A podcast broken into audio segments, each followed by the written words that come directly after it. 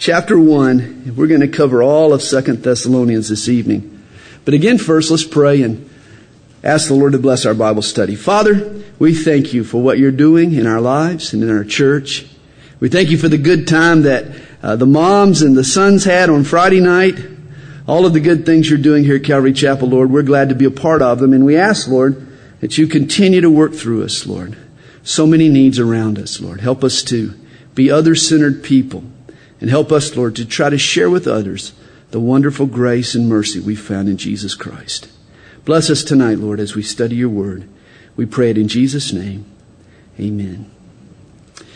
Customers of a bank in Warwick, Rhode Island, were recently duped. An official-looking sign in the foyer of the bank instructed depositors to put their money in a newly installed drop box. The sign indicated that the regular night deposit was out of order. And during the long Labor Day weekend that followed, customer after customer dropped their money in what proved to be a bogus box. Tuesday morning, just before the bank opened, the crooks removed the box, and they made off with thousands and thousands of dollars. The police captain commented, "This was a well-thought-out and professional crime. Everybody fell for it. They were duped."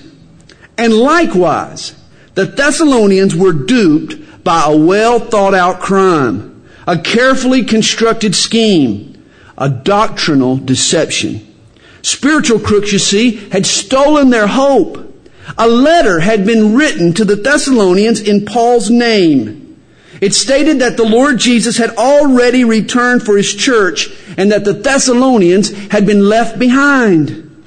The believers were in a panic. They were certainly perplexed and puzzled.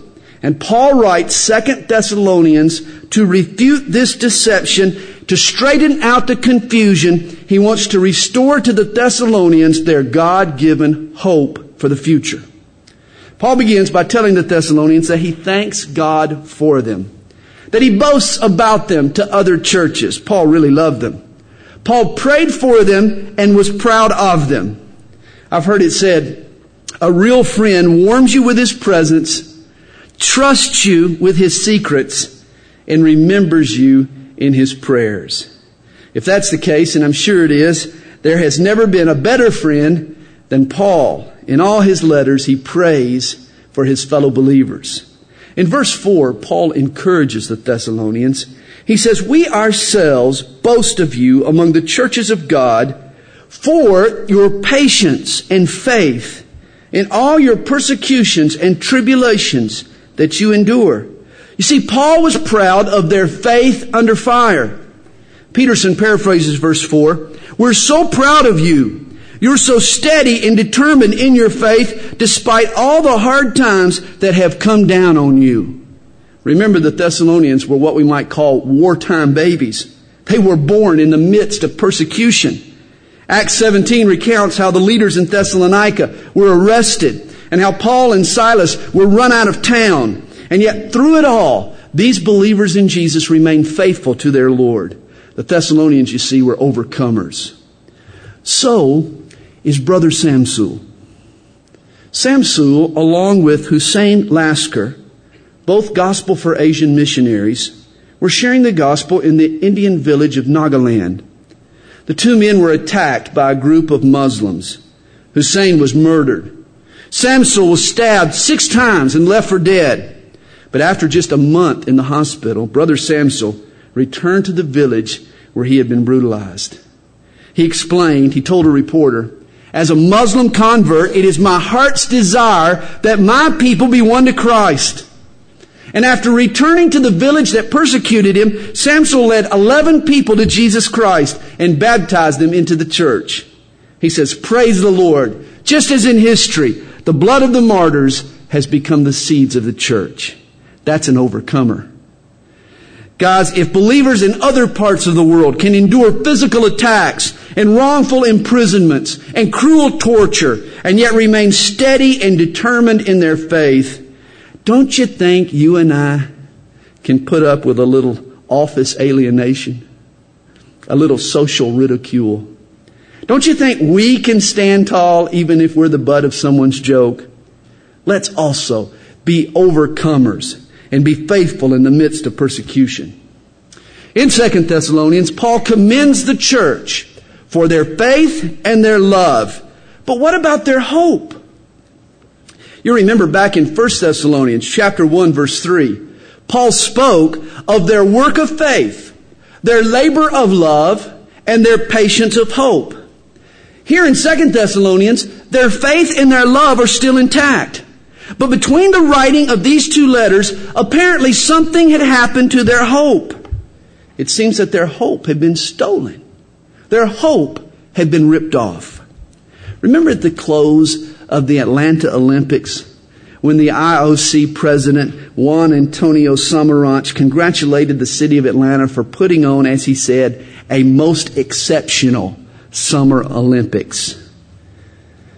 But the Atlanta Games, well, you normally, he says, he said the most exceptional Summer Games. And you remember the brouhaha that resulted from it. His comment sent the Atlanta organizers into an uproar. And why? Do you remember why? Well, traditionally, the Olympic boss always calls each succeeding Olympics the best ever Olympics. But the Atlanta Games were just a most exceptional Olympics. And we got all upset about it.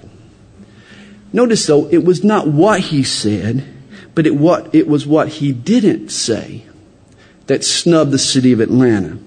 Sometimes it's not what's said that should concern us, but it's what's not said. And that's the point here. Conspicuously absent from Paul's affirmation of these Thessalonians is the mention of their hope. What's happened to their hope? We're going to find out over in chapter 2.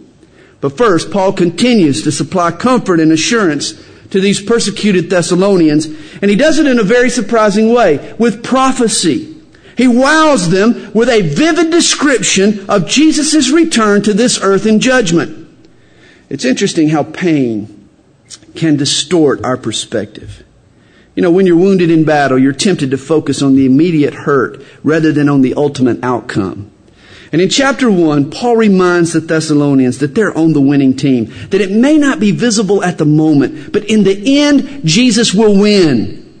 Paul uses an end-time certainty to comfort them in their present distress. He makes an astounding comment in verse 5. Paul calls the faith of the Thessalonians the manifest evidence of the righteous judgment of God. Now that's amazing. Paul informs these baby Christians, understand, they're just a few months old in the Lord.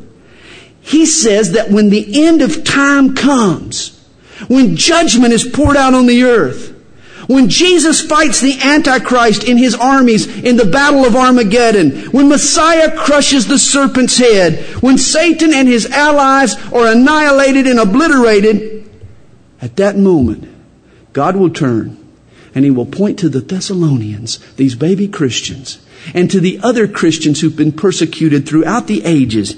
And he'll say to those wicked that he's judged, there, I did this to you because of what you did to my kids. Hey, nothing angers our Father God more than when the world mistreats his kids. And one day when judgment comes down, they're going to see just how much he loves you and me. We are the manifest evidence of the righteous judgment of God. But Paul goes on and he says in verses 5 through 7, that you may be counted worthy of the kingdom of God, for which you also suffer, since it is a righteous thing with God to repay with tribulation those who trouble you, and to give you who are troubled rest with us when the Lord Jesus is revealed from heaven with his mighty angels. He tells us that you may be counted worthy of the kingdom of God, for which you also suffer. Let's imagine that my son goes out for the high school baseball team. He's by far one of the better players, but because of some politics, another kid gets more playing time than him.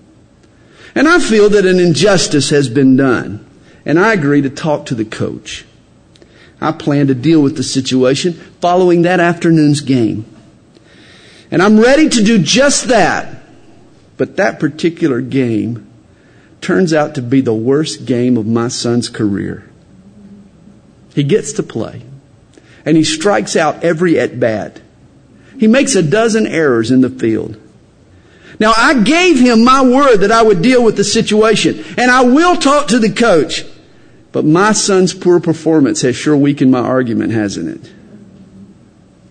This is what you do to God if you don't live worthy of the kingdom.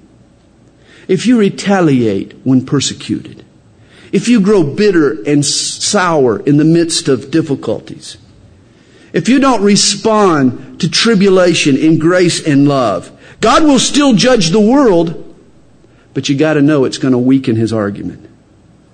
The wicked world can point to the Christian and can accuse God. Hey, why are you judging us when your own kids never lived any better than we did?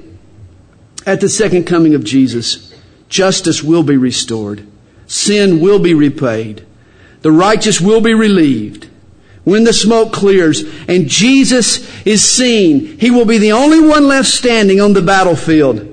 And a sigh of relief will be heard from all the saints.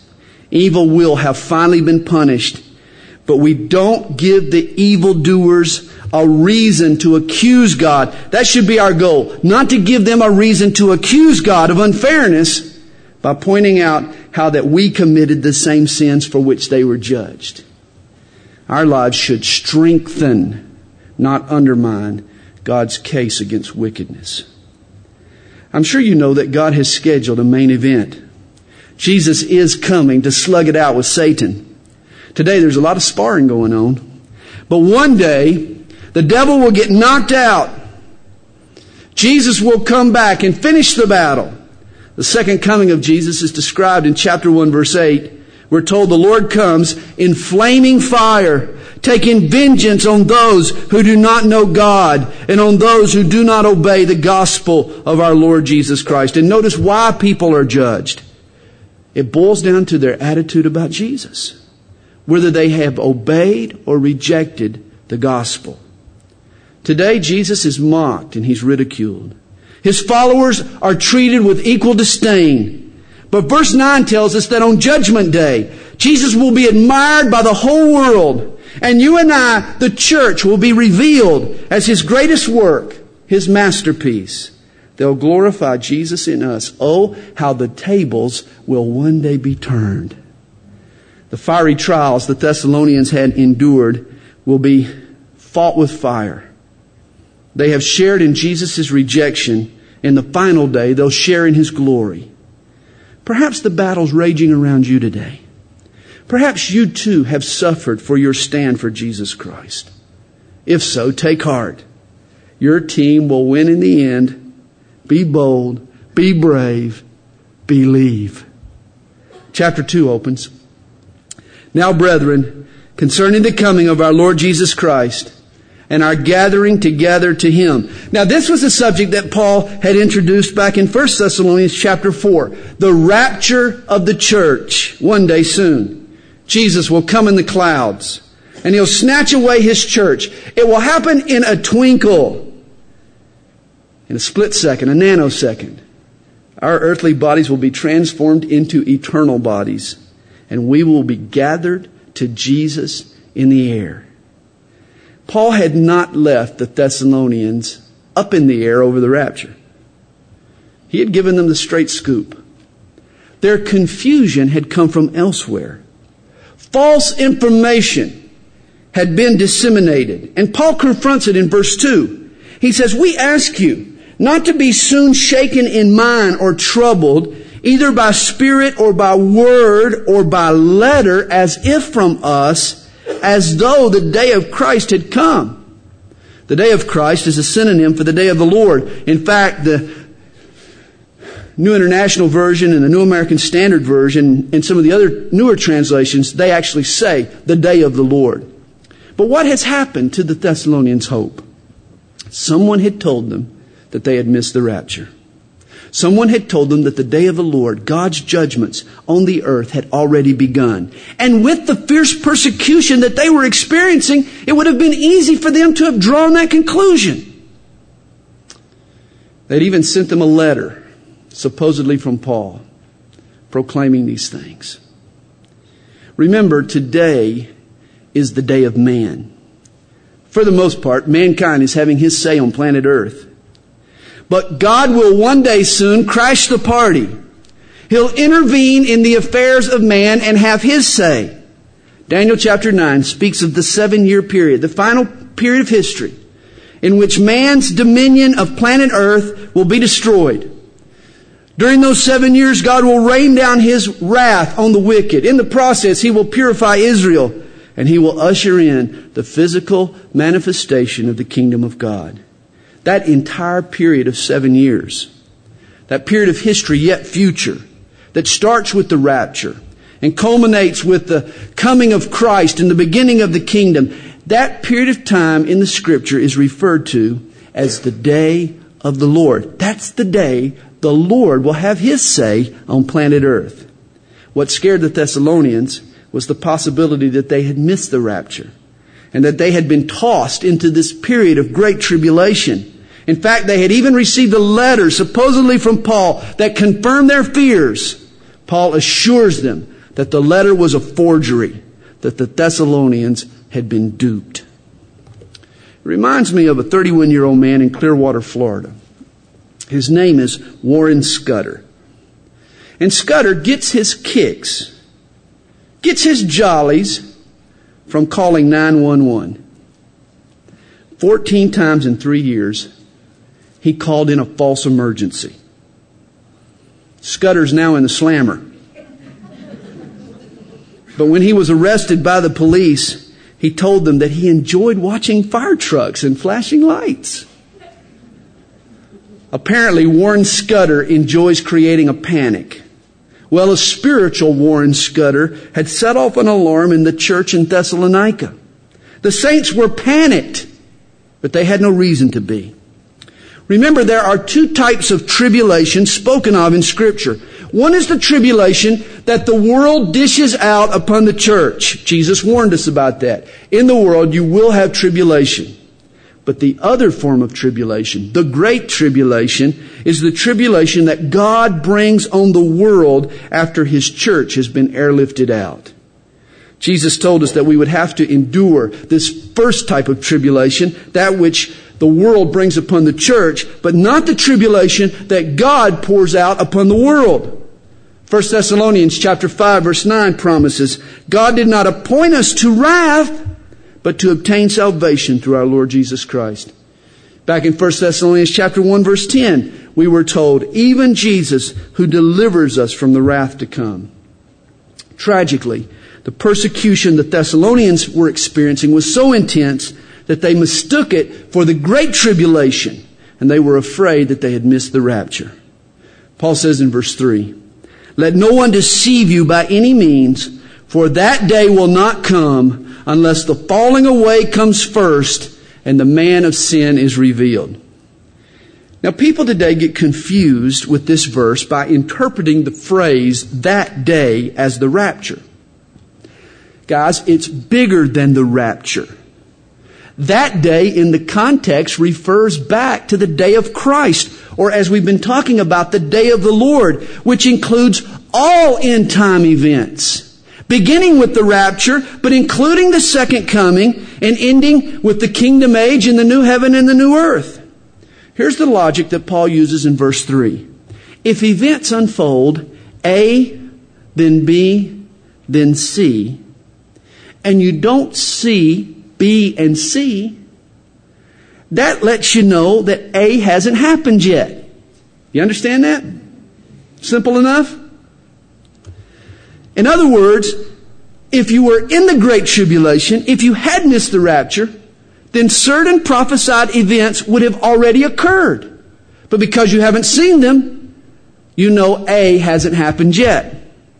It's as if I were giving directions to Calvary Chapel from Stone Mountain. I would probably end them by saying, and if you wind up in Snellville, you've gone too far. In essence, this is what Paul says. You know you haven't missed the rapture if you haven't seen what comes afterwards, the falling away and the man of sin. First, the falling away. The Greek word actually means departure. And it's interpreted by most Bible scholars as a departure from the faith. In other words, an apostasy will invade Christianity. Mainline churches will abandon the faith. They will scoff at the inerrancy of Scripture. They'll embrace the New Age, an eclectic, tolerant gospel that accommodates all other religious persuasions. Hey, if we're not witnessing the beginning of the falling away, we're getting very close. But Greek scholar Kenneth Wiest also has another interesting theory on this expression, the falling away. He points out that the Greek word can also be a reference to the rapture of the church, or the departure of the church from planet Earth. That would support the idea that the day of the Lord doesn't begin until the church is snatched away. But again, have we seen that great falling away? Not yet. The rapture comes first. And second, he says that if the rapture had already taken place, you would have seen the man of sin. The man of sin is revealed, the son of perdition. The final 7 years of great tribulation spoken of in Daniel chapter 9 begins when a world leader, a.k.a. the man of sin, or the Antichrist, makes a covenant or a treaty with the nation Israel. If you piece various passages together, the Antichrist will surface as a leader of a confederacy of 10 European nations. From Europe, he will expand his power and rule the world. And at the midpoint of those final 7 years of great tribulation, he'll violate his agreement with Israel and he'll desecrate the Jewish temple in Jerusalem. We're told in verse 4 that he opposes and exalts himself above all that is called God or that is worshipped, so that he sits as God in the temple of God, showing himself that he is God.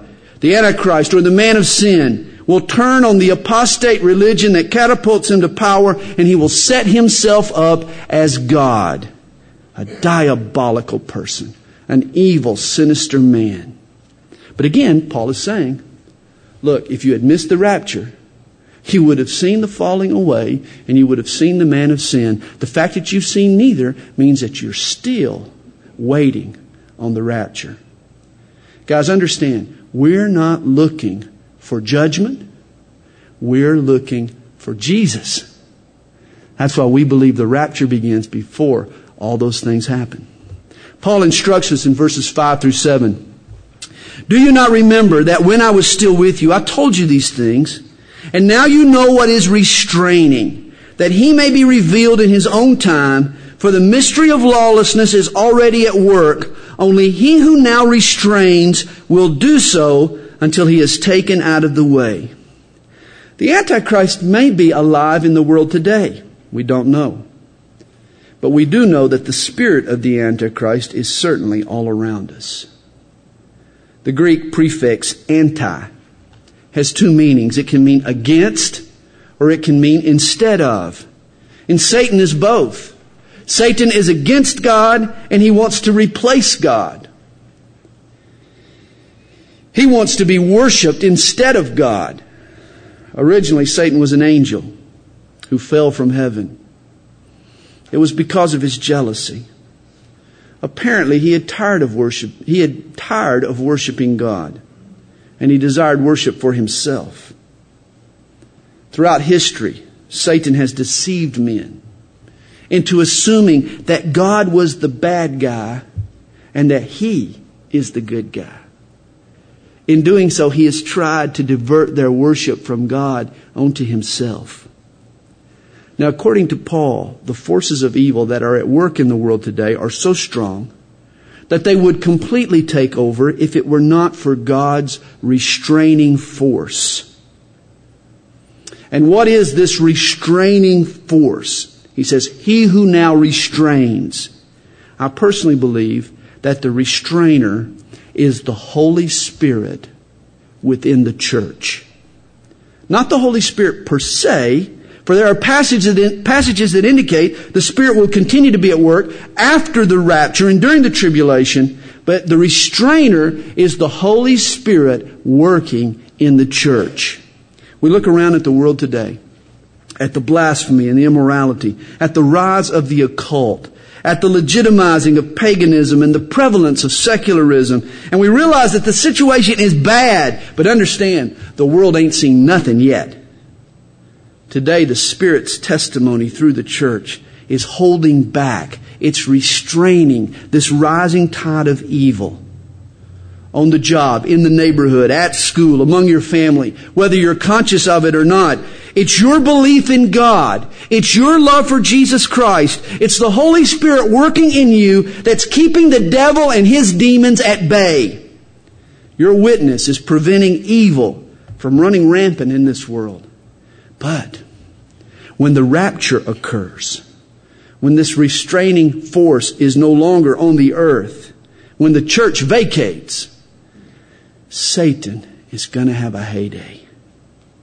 There will be no more resistance, and all hell will break loose on planet Earth. Trust me, you don't want to be around after the rapture. Verse 8 says that when the church is gone, the Antichrist will then take over. And he is the one, according to chapter 2, verse 8, whom the Lord will consume with the breath of his mouth and destroy with the brightness of his coming. Revelation 19 talks about the battle of Armageddon and how the Antichrist will rally the armies of the world to that plain just north of Jerusalem. And there the armies will gather together to fight against Christ, to keep him from returning and taking back what belongs to him. They will be gathered for a colossal showdown. All the armies, all of the earth's power will be mounted in that one place, aimed at preventing Jesus from returning to this earth. But it won't be much of a battle, because the Lord will consume them with his breath. They'll all be dead. He'll destroy them with the mere shimmer, the glimmer, the brightness of his glory. You've heard of breath that could kill?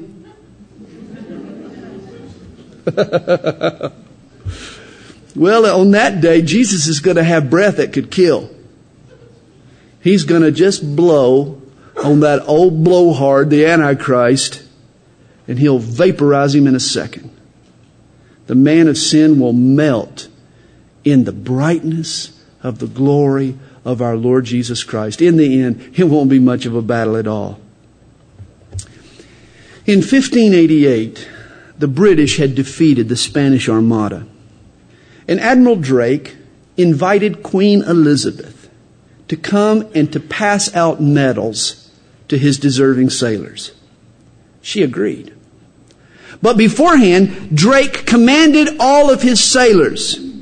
He said, on account of the dazzling loveliness of Her Majesty, all men, upon receiving their prizes, should shield their eyes with their right hand. And thus was born the military salute. Paul is telling us beforehand that the only protection from the searing heat of the glory of Jesus Christ is a salute. Unless you bow, unless you pledge your allegiance to Jesus, one day you'll be destroyed by the brightness of his glory, by the brilliance of his coming. Paul tells us more about the Antichrist in chapter 2, verse 9. He says, the coming of the lawless one is according to the working of Satan with all power, signs, and lying wonders. Understand, guys, Satan's power is real. Satan's wonders are legit. You remember Moses turned his rod into a serpent, but the magicians of Pharaoh's court were able to duplicate the same miracle, weren't they? They too were able to work wonders. Of course, Moses' rod swallowed up their rods, proving that God was greater, but they did have power. And the Antichrist will likewise be a miracle man. He'll perform wonders. But notice, Paul calls them lying wonders. You see, God uses his miracles to draw men to the truth, whereas Satan uses miracles to sell his lies. In verse 10, Paul says that the Antichrist will work unrighteous deception among those who perish because they did not receive the love of the truth that they might be saved.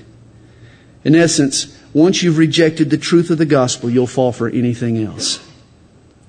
And because the world rejected the truth of the gospel, verse 11 says, "For this reason, God will send them a strong delusion that they should believe the lie."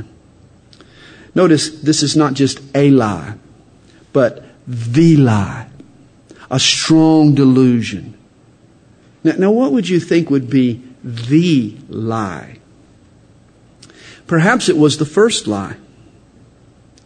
The lie that ended our stay in the Garden of Eden. The lie that spoiled everything in the first place. Eve believed the lie that she could be her own God. You see, self-deification is the theme of the false religions in the world today. Eastern mysticism, New Age philosophy. It's all the belief that the God force dwells within each of us. Use the force, Luke. It's the idea that you have the power to shape your own reality, that you can be your own God. Today, this kind of self-worship dominates popular culture. It could be the strong delusion, the lie that unites the world in the worship of the beast. Notice the state of man in the end times, verse 12. Who did not believe the truth but had pleasure in unrighteousness. You know, you really think, why would anybody want to be their own God? That's, you're opting for a pretty wimpy God. You know, why would anybody want to be their own God? Well, there's one reason. If you're your own God, you can set your own rules. You can justify whatever you like. And that's what he says here, who did not believe the truth but had pleasure in unrighteousness. But one day, God condemns those who bought into the devil's evil deception. Paul knew that the world was full of wickedness, but he thanked God for the Thessalonians. These believers were a source of hope. In a world fraught with problems, they, the Thessalonians, that church, was part of the solution. And every time I think of our church, I get just as proud. We do live in a wicked world, but you guys, this church, is part of the solution. And thus he encourages them in verse 15. He says, "Brethren, stand fast and hold the traditions which you were taught, whether by word or by epistle." This is a reoccurring theme really throughout the New Testament. Paul says it's not enough to hear once and believe. We need to hold fast the things we learn and continue in our faith. Paul ends chapter 2 with a prayer. In chapter 2, verse 16, he addresses God as He who has loved us and given us everlasting consolation and good hope by grace. This was Paul's desire. He wanted the Thessalonians and us to be sure of our good hope, that the grace of God is purchased for us. That's why I am adamant in a pre-tribulational rapture. It's our God-given hope. It's the hope that God has given to us that purifies us, that prompts us to be ready at any time. I'm not looking for judgment. I'm looking for Jesus, and I'm looking for Him at any moment. In chapter 3, Paul makes a prayer request. He asks the Thessalonians to pray that the word of the Lord may run swiftly and be glorified, just as it is with you. It's been said that God's word is like a lion. You know, if a lion is threatened, if someone is picking on a lion, you don't worry about defending the lion. You just let it out of its cage. It'll defend itself. And that's what Paul is saying here about the Word of God. Don't worry about defending the Word of God. Just turn it loose. It'll defend itself. It'll go out and accomplish that for which it was sent. He says that the word of the Lord may run swiftly and be glorified. But that's what we ought to be praying. Lord, turn your word loose on this community. Let the word of the Lord run swiftly throughout Atlanta, Georgia. Pray that God will turn it loose. And as it spreads, Paul knows it'll overcome its critics by transforming their hearts. Paul is up against unreasonable and wicked men, and he asks for prayer. He also knows, as he confesses in verse 3, the Lord is faithful, who will establish you and guard you from the evil one. What a marvelous promise. The enemy is unreasonable and wicked, but God is faithful to protect his kids. Aren't you glad you're one of them? I'll never forget when I was in high school at South Gwinnett, we were scheduled to play Forsyth County in a football game. And at the time, Forsyth County had the reputation for being a bigoted, very prejudiced place. We were scheduled for the game, and we had a running back who was really the star of our team. He was an African American, and he was a fabulous player. But the coach heard that he had started to get cold feet. Keith wasn't sure that he wanted to make the trip to Forsyth County. He didn't feel real comfortable up in Forsyth County. And when the coach heard that Keith was thinking about skipping the trip, he called Keith into his office. And I'll never forget what he said. Coach Johnson said to Keith, he said, "Keith, don't you worry, son. If anybody tries to lay a hand on you, they're going to have to go through me to get to you. They got to go through me first, son." But then the coach paused and he added, "But Keith, if they get through me, buddy, you're on your own." Here Paul boldly assures us, the Lord is faithful, who will establish you and guard you from the evil one. And unlike my coach, no one can get through Jesus. Aren't you glad? Paul says in chapter 3, verse 5, "Now may the Lord direct your hearts into the love of God and into the patience of Christ." What a tremendous verse. Think this verse through for a moment. There's no greater truth known to man than Jesus loves me. This I know, for the Bible tells me so. But so often I wander from that truth. Do you ever wander from that truth? Do you ever stray away from that truth? There are times when the love of God feels distant and remote.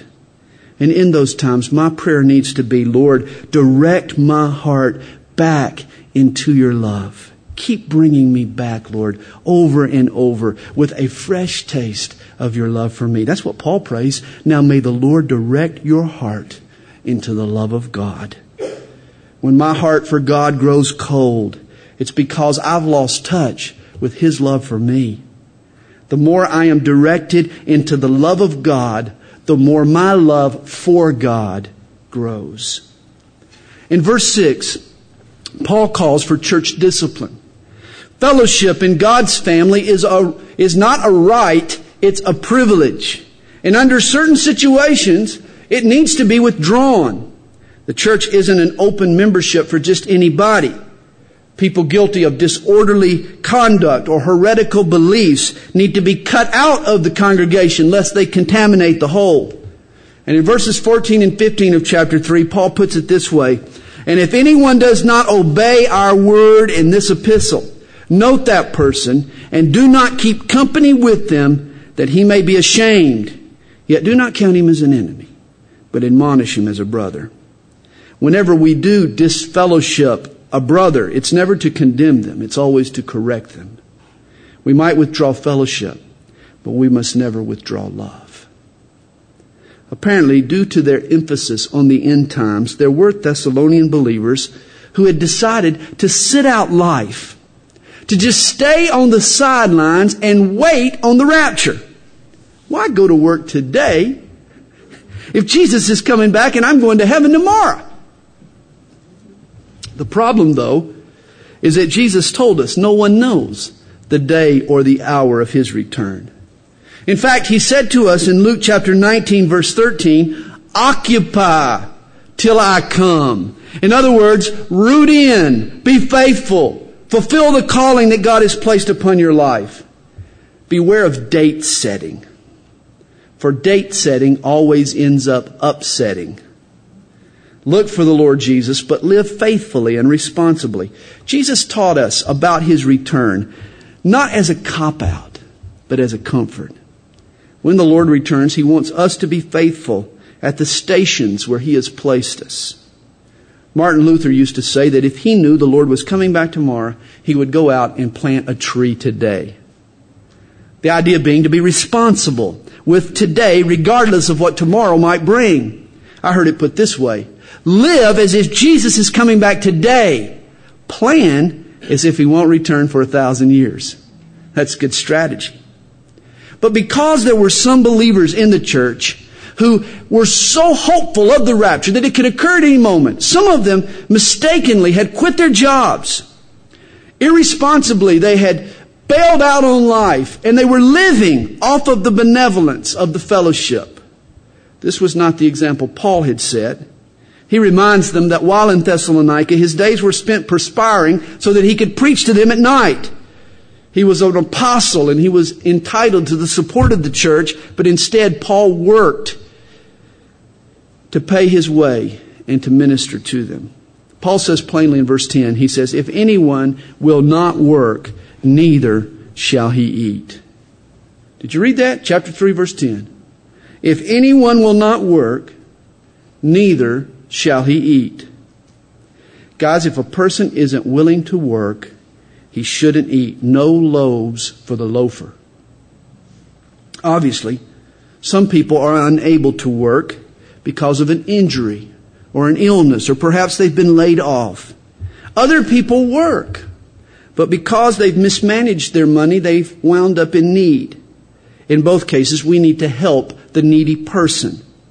But when a person can work and doesn't work, then we do that person a disservice. And we disobey the Lord to feed that person, because in doing so, we are feeding an irresponsible lifestyle. Oh, but there's some tender hearts in the fellowship that'll say, but that person will go hungry. Well, the Bible says, let him go hungry. So be it. If anyone will not work, neither shall he eat. We're called on by God to bear with one another.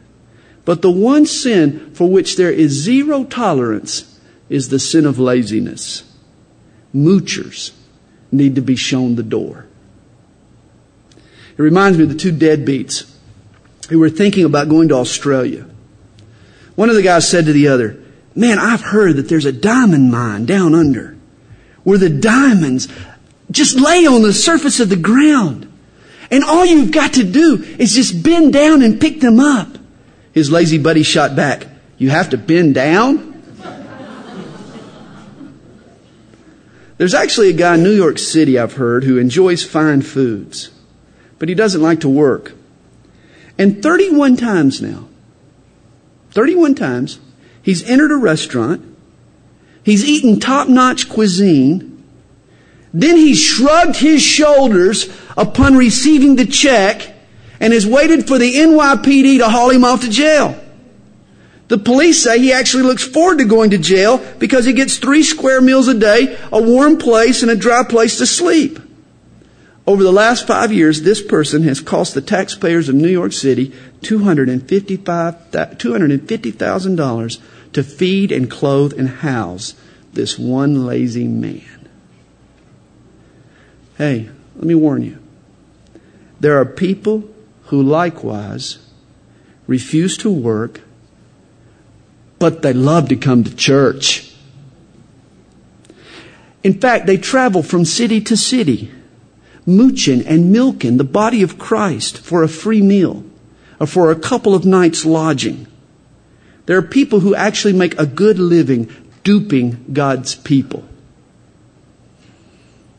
Hey, if a man's not willing to work, he shouldn't be allowed to eat. Take note, the word work appears in your Bible 350 times. Prior to the fall, God put Adam in the Garden of Eden. To do what? To tend it and to work it. Work was not the result of sin. Work was not a result of the curse. Work was an original component of paradise. I'm not sure we shouldn't tie all our benevolence to some form of constructive work.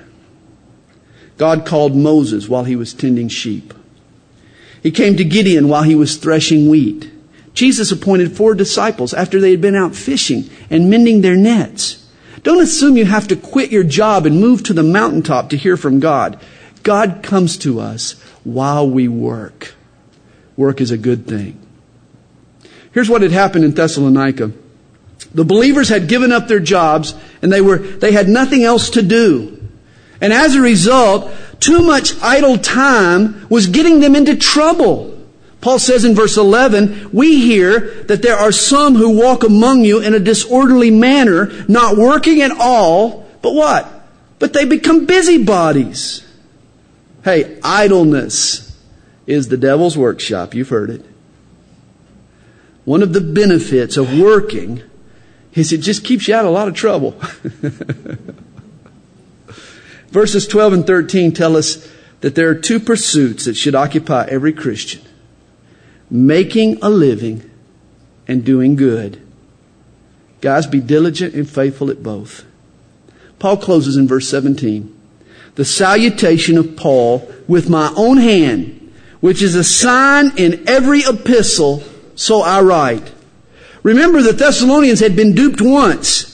They had received a letter supposedly from Paul, but it turned out to be a forgery. Paul says to be sure it's his letter, and to do so, check the signature. Though he dictated his letters, he always took the pen at the end and signed his name personally at the bottom. His signature was the stamp of authenticity for his letters. Verse 18 closes. The grace of our Lord Jesus Christ be with you all. Amen.